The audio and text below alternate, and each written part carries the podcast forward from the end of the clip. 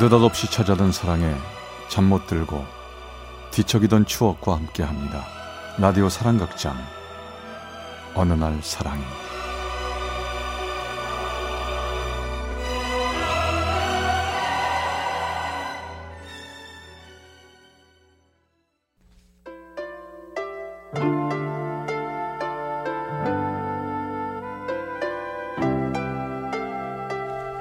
사랑의 체험수기 어느 날 사랑이 제 173화 아픈 이별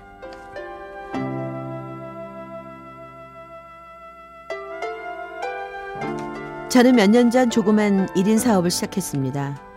사업은 생각보다 괜찮게 됐고 혼자 하기엔 좀 벅차서 격리벌 여직원이 필요했습니다. 몇 사람을 면접을 봤는데 썩 마음에 드는 사람이 없었고요. 그러던 어느 날 면접을 보러 온 그녀를 보게 됐죠. 전 그녀의 눈부신 아름다움에 젖어 그녀의 얼굴을 쳐다볼 수조차 없었습니다. 어, 일하게 되면 열심히 하실 거죠? 와, 그럼요. 일하게 되면 최선을 다하겠습니다. 뽑아만 주세요. 아 그래요? 어, 네. 조만간 연락드리죠. 예. 그녀가 간 후에도 도대체 떨리는 마음을 주체할 수가 없더군요. 전 다음 날 그녀에게 전화를 걸었습니다. 어제 면접 본 곳인데요. 다음 주부터 출근 가능하세요? 어머, 정말요? 어, 저 취직된 거예요? 어, 감사합니다. 열심히 하겠습니다. 그렇게 그녀와 전 같이 일을 하게 됐습니다. 매일 그녀를 볼 수 있다는 것이 너무나 행복했고 일하는 것도 즐거워져서 일도 잘 되는 것만 같았죠. 그러던 어느 날 우리는 같이 저녁을 먹고 길을 걷고 있었는데요. 그날따라 그녀는 더 예뻐 보이더군요. 전 저도 모르게 손을 살포시 잡고 말았습니다. 그녀는 당황하며 손을 빼더군요. 어머, 사장님 혹시 저 좋아하세요? 아, 저, 아닙니다. 아, 그냥 저, 소, 손이 추워 보여서 그랬습니다. 아, 네. 아유, 전또 사장님이 저 좋아하는 줄 알았는데 아닌가요? 아, 아이, 아이 저기 사실은요. 저 남자친구 있어요. 아, 아, 아, 아, 그래요? 아 그랬구나. 아, 당연히 있겠죠. 뭐 이렇게 예쁘고 착한 아가씨인데. 그녀의 남자친구는 그녀보다 6살 정도 많았고 대기업에 다니는 꽤 괜찮은 사람이라고 소개를 하더군요. 솔직히 저하고는 비교도 안 될 만큼 멋진 남자였습니다. 뭐 전 차라리 잘 됐다 싶었습니다. 그녀를 좋아하는 마음을 접고 즐겁게 일이나 하자고 마음을 고쳐 먹었죠. 하지만 시간이 갈수록 그녀는 제 가슴 속에 더 깊이 들어오기 시작했고 전 점점 더 그녀를 좋아하게 되었습니다. 어 이거 받아. 예? 어 백화점 갔다가 예뻐서 샀는데 잘 어울릴 것 같아. 어, 어 감사합니다. 어머, 헉, 스카프네? 어, 저 이 브랜드 스카프 좋아하는데, 어, 어 정말 감사해요. 어 한번 해봐. 예, 자, 어 어디 보자. 야, 이- 이렇게. 어 잘 어울리는데? 아, 저기 우리 있잖아. 예, 어 드라이브 어때? 어 드라이브요? 응. 좋아요, 가요. 그녀는 저와의 데이트 아닌 데이트를 거부하지는 않고 따라와 줬습니다. 사실 남들이 볼 때 우리는 완벽한 연인이었죠. 그날도 우린 함께 저녁을 먹고 맥주를 마시고 또 노래방을 갔습니다. 내가 어, 노래 한 곡 불러줄까? 네, 사장님 노래 듣고 싶어요. 전 분위기를 잡고 노래를 불렀고 우린 분위기에 취해 첫 키스를 하게 되었습니다. 너무나 행복했고 하늘을 나는 것처럼 즐거웠습니다. 그녀가 드디어 제 마음을 받아준 게 아닌가 생각했지만 그건 저만의 착각이더군요. 다음 날 그녀는 심각한 얼굴로 말했습니다. 사장님, 아, 아무래도 저 회사 그만둬야겠어요. 응? 아니, 갑자기 왜 그래? 남자친구한테 미안해서 저 더 이상은 회사 못 다닐 것 같아요. 어제 일 때문에 그래? 미안해. 내가 술이 과해서 그 분, 분위기에 취해서 그런 것 같아. 다신 어제 같은 일 없을 테니까 회사는 계속 다녔으면 좋겠어. 부탁이야. 전 그녀와 함께 그녀와 연인이 되지 않아도 좋았습니다. 하지만 그녀를 보지 않고는 살 수가 없을 것만 같았거든요. 어떻게든 그녀를 잡고만 싶었습니다. 좋아요. 그럼 앞으로 다신 그러지 마세요. 아, 아셨죠? 어, 알았어, 알았어. 약속 지킬게. 사실 제 남자친구요. 책임감도 강하고 다 좋은데 좀 다정하지 못한 게 단점이에요. 근데 다른 건 다 좋단 말이에요. 그러니까 사장님이 저 자꾸 흔들지 마세요. 미안해. 약속한다니까. 하지만 전 그녀와 약속을 하고도 그녀를 향한 마음을 접지 못한 채 무조건 그녀에게 잘해주었죠. 월급도 많이 주고 낮에는 교회로 드라이브를 다니고 맛있는 곳, 좋은 곳을 함께 많이 다녔습니다. 이 집 맛있지? 유명한 맛집이래.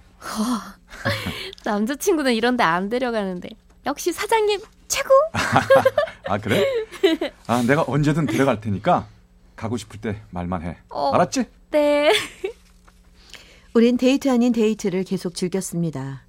그리고 어느 날 교외에 놀러 갔다 집으로 돌아오는 차 안에서 그녀가 제게 묻더군요. 사장님 저 좋아하세요? 응? 어, 어, 솔직히 말씀해 주세요. 어, 솔직히 말할까? 어, 나, 너, 너 정말 좋아해. 제가 남자친구 있는데도요?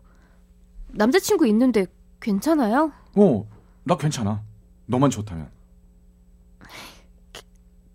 그, 그럼요. 내가 남자친구랑 사장님이랑 둘을 연인으로 둬도 괜찮아요? 뭐, 뭐? 그, 뭐, 그, 그, 그 래, 나, 나 괜찮아. 어, 아, 괜찮아, 상관없어. 그, 너랑 계속 만날 수만 있다면 난 다 좋아. 미안해요. 나도 노력할게요. 전 기뻤습니다. 그녀가 제 마음을 이제 알아준 것 같았거든요. 그리고 한 달 후 그녀는 남자친구와 정리를 하고 제게 와줬고 우리는 정식으로 연인이 되어 더 많은 데이트를 즐겼죠. 그러나 그녀에게 빠져 데이트를 하느라 일을 하지 못해 일은 점점 안 되기 시작했습니다. 전 빚을 내고 또 빚을 내 메꾸느라 정신이 없었고 그러면서도 그녀에게 푹 빠져 저는 정신을 차리지 못했죠.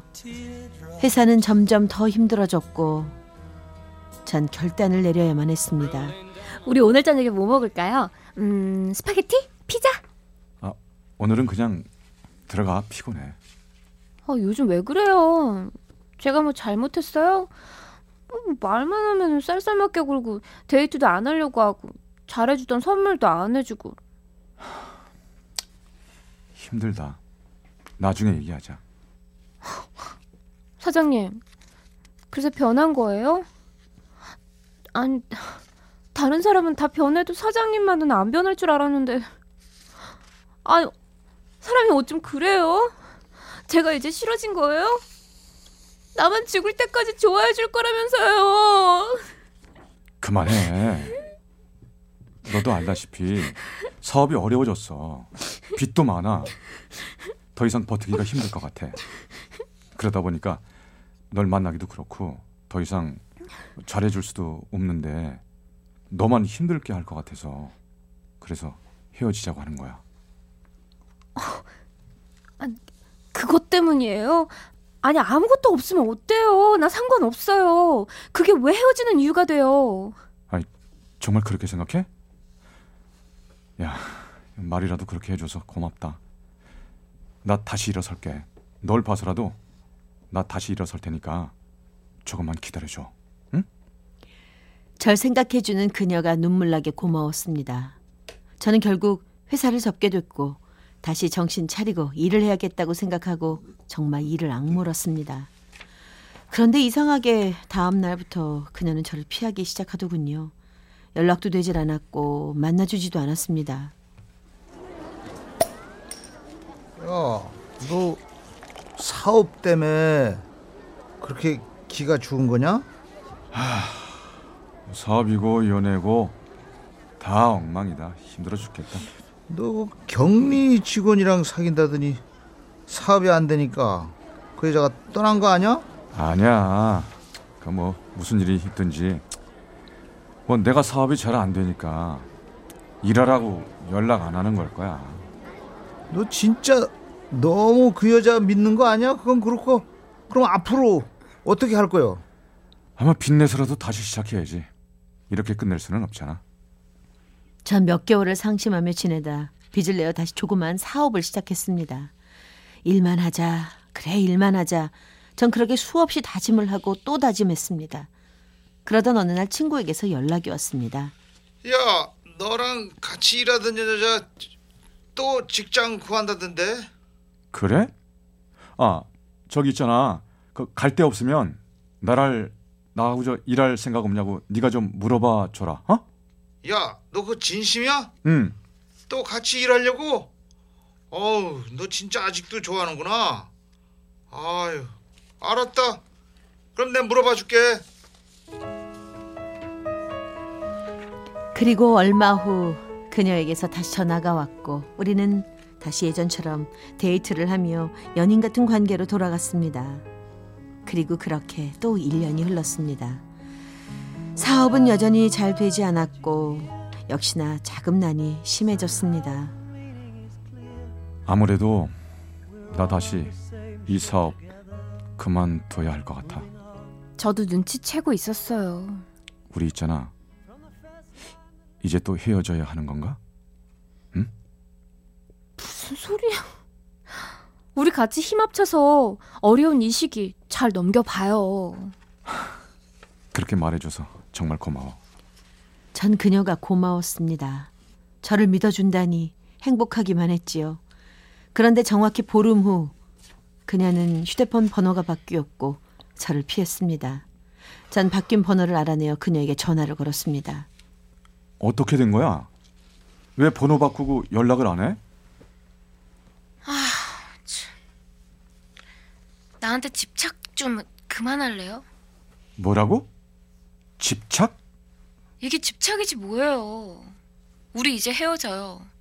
그리고 구질구질하게 저한테 더 이상 연락하지 마세요.